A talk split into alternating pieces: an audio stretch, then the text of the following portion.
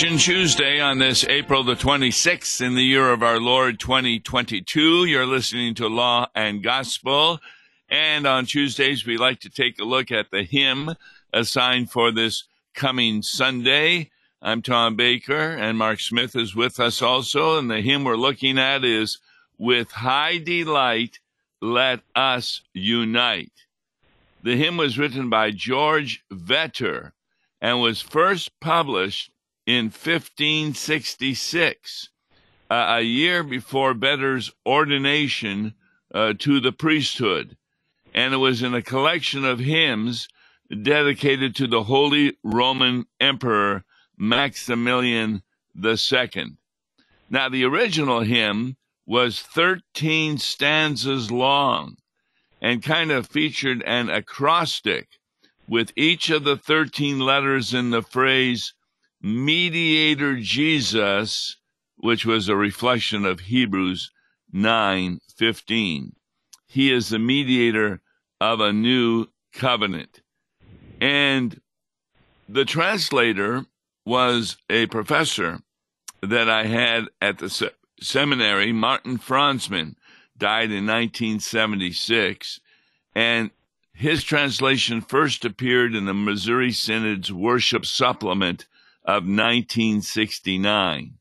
Now, it's notable that he was very gifted and meticulous in translating Vetter's original rhyme theme, in which lines one and two rhyme, also four and five, seven and eight, nine and ten, while lines 3, 6, and 11 also rhyme with one another. And therefore, you get the hymn scheme, the rhyme scheme, A, A, B, C, C, B, D, D, E, E, B.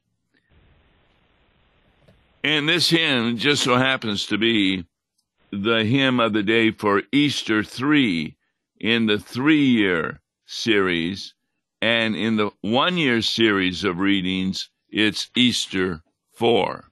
With high delight, let us unite. Well, Pastor Smith, what do you think of this hymn? I like it. It's good. It's too short. I don't know what happened to the other 10 stanzas. We only have Yes. 3. And it's uh, it it's a beautiful hymn, but it's just too too short. But uh hey, I give thanks for what give thanks for what Martin Frosman's uh, given us. You know, I never had I I never was privileged to have Martin Frosman, Frosman but I remember when he when he passed on. um You know, everybody talked about how you know. I think he had a you know he was a good theologian. It wasn't just a good hymn writer; he was an excellent theologian, and. uh I I think he tur- let's see wrote a a commentary on Romans I think Yes, I in fact I had his course on Uh-huh. Romans. It's Mhm. 10 weeks long and we got through chapter 5. really That's yeah no I I hate it got. I I really uh, I I hate it that I never had the opportunity I, I just missed him by a couple of years you know he had and uh but I remember I think about my freshman or my first or second year there at the seminary they announced his death and and everybody raved about him and I'm I'm sure he was, he a was wonderful definitely orthodox and, and very, very conservative Mm-hmm. and spoke quite a bit against what some of the professors were teaching, which was contrary to the Word of God and led to the formation of Seminex and then ELCA. They joined that, and you know how bad that church is right now. Yeah. Well, God rest him. So, with high delight, let us unite. If you would read the first stanza. Certainly. With high delight, let us unite in songs of great jubilation. Ye pure in heart, all bear your part. Sing Jesus Christ, our salvation. To set us free forever, He is risen and sends to all earth's ends good news for good news to save every nation. Yes. It And is marvelous how it's marvelous how he how he uh, uh, the rhyme and the rhythm, and it's it's it's different. You know what I mean? Yes. Um, you using it this Sunday? Oh yes, yes, definitely. Yeah. I think I we're leading too. off with it. I think that's what I chose. Yes, yes. Yeah, there's some good readings this Sunday. There's the uh, conversion of St. Paul, of course, and then Revelation, and then Jesus at the Sea of Tiberias after his resurrection. Right. W- which one are you preaching on? I'm going to preach on the gospel. Okay, that's Jesus at the Sea of Tiberias, yes. Right. Um, are you bringing in another passage? Oh, you mean uh, from, from the other lessons? No, there's something about at Tiberias. It's a miracle, right? Oh, uh, well, what reminded uh, the disciples, what reminded the disciples is the fact that he said, uh, "Try fishing on the other side of the boat," and re- reminded them of an, of another event, the miraculous uh, catch of fish. Yes, and and when I think it was was it I think it was John that said, "It's the Lord," and Peter. Right. Throws on his outer garment, he leaps into the water and swims to shore, and sure enough, it is Jesus. Yes. And I would really bring in Luke chapter 5 on that, which Luke is the first 5. miracle, because what does Peter say when he recognizes that Jesus is pretty important after that fish? He, he says, says uh, yeah, depart. Oh, depart from me, for I'm a for I'm a sinful man, O Lord. Right. And look at the difference at in this case. Yeah. And I, I, I would say he this is get, the difference. He can't get into the water fast enough to swim ashore. It's it's really you know you can you can envision it. You can he just he just throws on his I don't understand. You'd think he'd take off his outer garment, but he throws on his outer garment and he leaps in. He can't he can't get to shore fast enough. That that's the excitement that comes through in this in this reading. Well, it, it sounds like uh, they had taken off when when they fish that he wanted to be clothed when he went to yeah. Jesus. Yeah, so that's right, why I right. put it on. But the point I'm making is look at the difference in his attitude. Yes. In the first miracle, depart from me.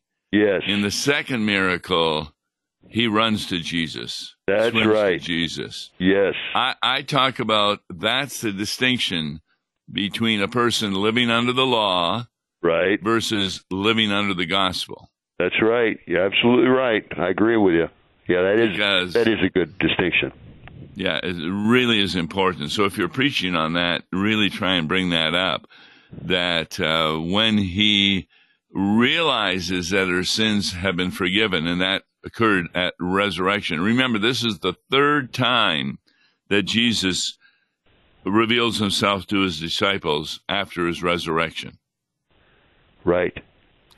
The and what's first, interesting, I, I believe this is the same instance. Of course, you know I've got to develop the sermon yet. I'm still working Yeah. on it, but uh, I think this is the same instance when after the breakfast that Jesus serves them. Um, it's then that Jesus asks Peter, and he says, uh, "Peter, do you love me?" Yes. and he asks him that three times. You know, Right. talk about you know here he he he's not living under the law anymore, but he sure feels the law when Jesus asks him three times, "Do you love me?" And of course, that reminds Peter of the fact that he denied him three times. Now, there's something really important in those three times. Yeah, Is Jesus uses different words for love. right. The first two, he says agape, which is the highest form of love. hmm Peter responds, You know, I phileo you. In other words, Yeah. I've got brotherly love, Right. but he, he, he can't say he's got agape. And Yeah. then finally, it's the third time that Jesus says, Do you phileo me? Uh, do you love me as a, a brother? And this, in my mind, shows why part of the problem Peter had is that he knew that God agapes us, for God so loved the world. That's the mm-hmm. word used there. But he was not that way. Yeah. Well, you know, what, keep in mind. He he says he finally says to Jesus, "Lord, Thou knowest all things. You yes. know that I love you." you right. know, kind of in frustration. You know, he's three times he's had to answer that question. You know, Thou yep. knowest all things. You know that I love you. feed my feed my sheep. He says, Jesus. Yes. Okay. Looking at stanza one um, you've already mentioned the rhyming scheme and such. What do you see there that might be helpful in the sermon? Anything? With high delight, let us unite in songs of great jubilation. Now, that's actually a pickup from the Old Testament um, where there is Isaiah 52. Jerusalem is told to break forth into singing uh, Jesus Christ is our salvation. So, did, did Jesus ever sing? I don't recall. I don't recall. I I can't imagine he didn't. Uh, okay. Uh, at, at one let, time let or another, me... but I don't. I don't recall any place where it's recorded in the in the New Testament that he sang. Last week, I talked about that the reason you go to church is to remember about Jesus. Remember, the women were at the tomb, and the angel said, Do you not remember when he told you, I'm going to die and rise in three? And it says, And then they remembered. In other words, now I'm going to help you remember. And you'll know right away that you, you knew this. After the Last Supper, Yes, and they, they were on their way hymn. to Gethsemane. No, they me... sang a hymn and went out to Gethsemane. That is right. Who and I'm, I'm, I'm, I'm sure he led them in singing that hymn. Absolutely. Yes. I, I was thinking about that very instance. Right. Yes. So that's the reason we go to church. For example, I, have written some uh, books and uh, one of them I was rereading. I, I, wrote it about eight years ago, and um, I was rereading the prologue that I had written, and I said, "Boy, was that ever good!" I had forgotten some of the points I had made, and so theology is really the task of remembering what you've already been taught, and we keep forgetting it. And I, I said to the congregation, "Do you ever forget about Jesus?" And of course, most of them said, No, we don't forget. And I said, Yes, you do. You do it every day. You sin by thought, word, and deed, and that is forgetting about the resurrection. Right. right. So that's why church is so important and Bible study and reading the Bible at home. Yes. That there's another kick that I've been on that I just started two weeks ago it's uh, Jesus Christ our salvation. And it suddenly hit me that a proper sermon, as Jesus did on the road to Emmaus, is to really talk about Jesus. And then what are the parts of his salvation? I call them the, the shuns of Jesus' life. And I've got four of them.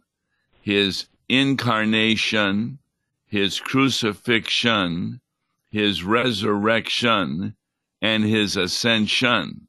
Great. And that's all about his salvation for our redemption. So there's six times.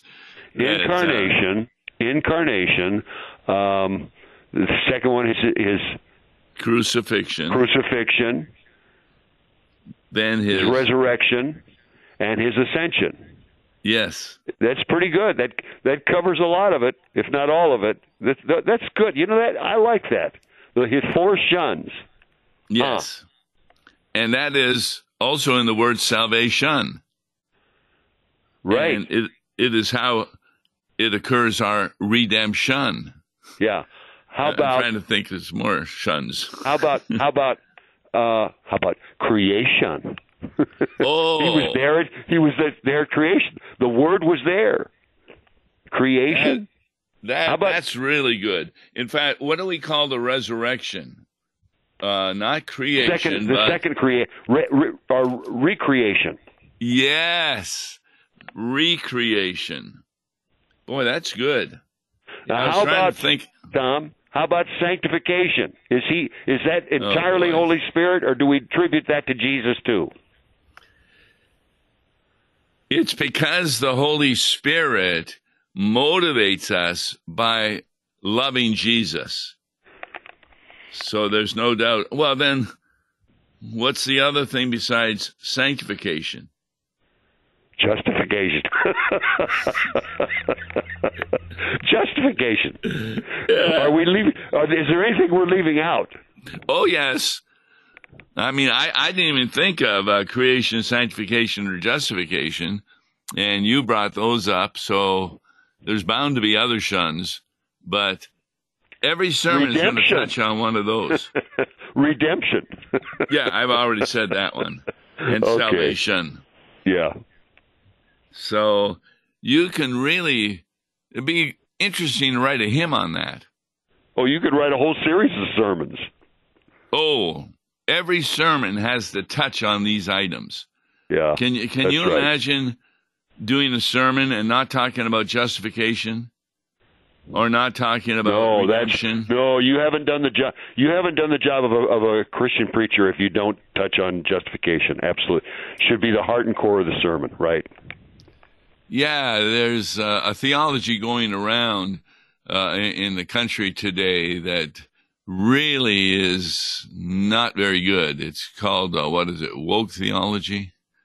Oh boy. Yes, we won't Woke get into that. theology. Yeah, Oh boy.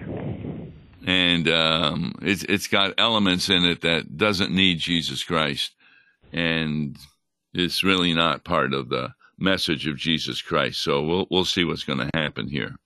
But with high delight, let us unite. And as soon as I saw that word salvation, I said I want to bring up these other shuns. And so thank you for those new ones. That's good. Now, the next line is interesting uh, to set us free. I, I asked the question uh, to the congregation Are you free from sin? And now remember, I've been at this congregations for two years, interim pastor, and um, they've been hearing a lot about law and gospel. So, what do you think most of them said when I asked, Are you free from sin? I think probably most of them wouldn't wouldn't raise their hand or answer because they know you've got a trick trick answer. yes, and I do. But what, what's the trick of this one? uh, he has set us free. Absolutely. And that was the answer I wanted, Yeah. which is wrong. Because then I looked at them and I said, Oh, so you don't sin anymore Well, by thought, word, or deed? And I said, There is I'm a living. difference. Hey, Tom, I'm living under the gospel. You're still under the law. No, no, no. You're not set free from sin, even under the gospel. Remember, Yeah. you have an old We Adam. daily we daily sin much and indeed deserve nothing but punishment. So, what's the answer to my question?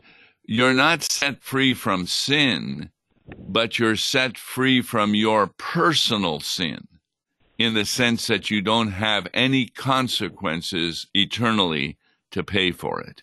Okay. All right. So that's I- the big I distinction understand. I made. Yeah. And the reason you have to say that is there are so many people who realize they're not set free from sin, and therefore they think the way to heaven is by doing the opposite of sin, which would be obedience. And of course, every religion in the world outside of Christianity, that's how you are saved by Yeah. obedience. Yeah. But That in doesn't cut it. Christianity, that's not true. No, it's a free gift. A free gift.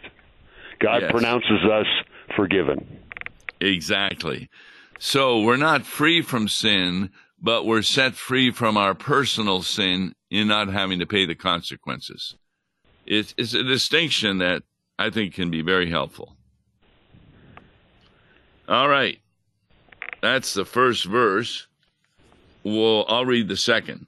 Okay. True, true God, he first from death has burst forth into life, all subduing his enemy, doth vanquished lie. His death has been death's undoing, and yours shall be like victory. O'er death and grave, saith he who gave his life for us, life renewing. Now, there are some important points in this second verse. Uh, it's talking about being set free from sin, and it really is on the basis of Hebrews 9:15 that he is the mediator of a new covenant. Now, if you're trying to explain to people the new covenant, how would you explain it as different than the old covenant? The new covenant is he has done it all. Yes. He's done whatever whatever was necessary for our salvation. It it doesn't you know it doesn't fall upon us. I mean we we are unable uh, to keep the old covenant, and he showed that again and again throughout the Old Testament.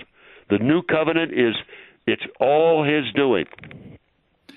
By well grace. said. In fact, what word from the cross would you bring up there that it was all his work? It is finished. Yes, excellent. It is finished. Every other religion in the world thinks it's only partially finished because you now got to do your part. I, I heard a preacher talk about John three sixteen. For God so loved the world, He gave His only begotten Son, that whoever believes. He said, "Well, God's part was giving His Son. Our part now is to make a decision to believe." Yes.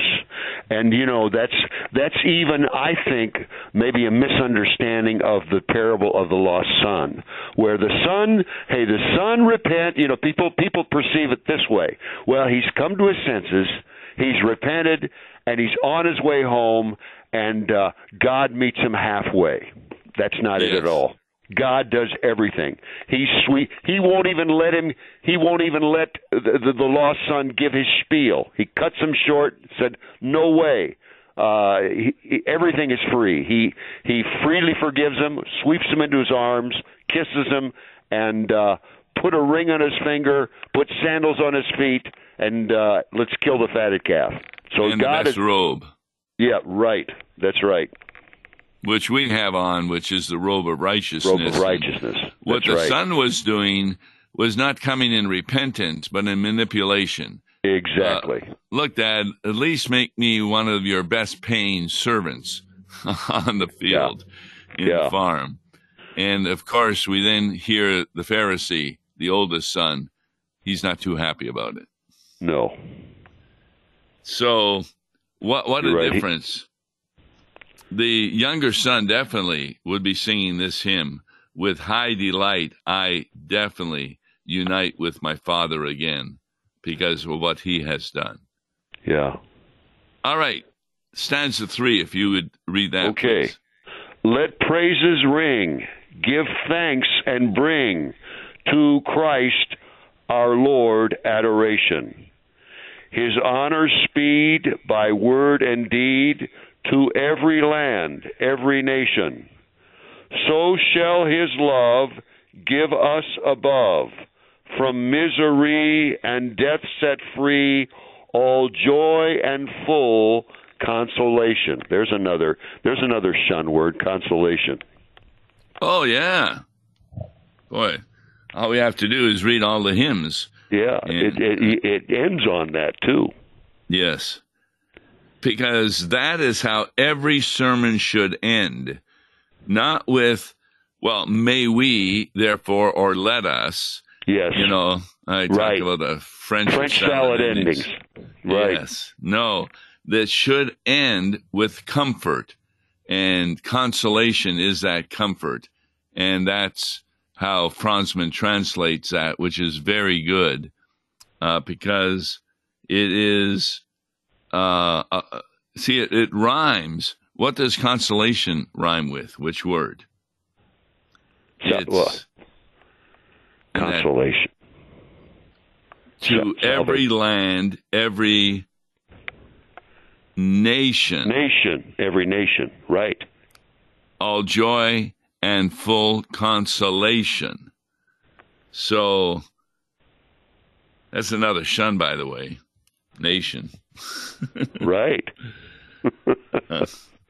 Boy. Yeah, I'm, I, I'm you got a series. You got a series of thirty sermons there, at least. Oh boy, yes. Um, yeah, that's what I did on Easter. I said to the people, "Well, I have preached Easter sermons 28 times." And I said, I always like to preach something new. So it takes a little while to figure something new after you've preached it 28 times. And I did come up with something new, and that was uh, the women were perplexed. So I used the uh-huh. word perplexed about our lives, how we need not be perplexed if we realize Jesus rose from the dead. So, this is a good hymn. A lot to it. it. And I always like mentioning the hymns we do and say, by the way, did you know you just sang what we're talking about in the sermon? yeah. And then repeat the hymn. So, where's your church? It's uh, St. Paul's Lutheran Church of Wildwood, Missouri. It's out on on uh, Route 109. And Great service, church. Service time? Service time is at nine o'clock every Sunday, nine o'clock, with uh, Sunday school and Bible class following that. Great people, wonderful church, wonderful congregation, and a great pastor they have right now too. Well, I'm very privileged to serve there. Well, they had a good pastor, a good friend of mine, you Steve bet. Okay, thanks so very much, Pastor Smith. Uh, On tomorrow, we're going to be continuing with the book of Proverbs and give you some more insights into wisdom. Until then, God bless you. Listen to Law and Gospel each weekday morning at 9:30 on KFUO. For a tax-deductible gift to Law and Gospel, please make your check out to Law and Gospel and mail to Law and Gospel PO Box 28910, St. Louis, Missouri 63132 or call toll-free 1-877-267-1962. Views and opinions expressed on Worldwide KFUO may not represent the official position of the management or ownership of KFUO, the Lutheran Church Missouri Synod.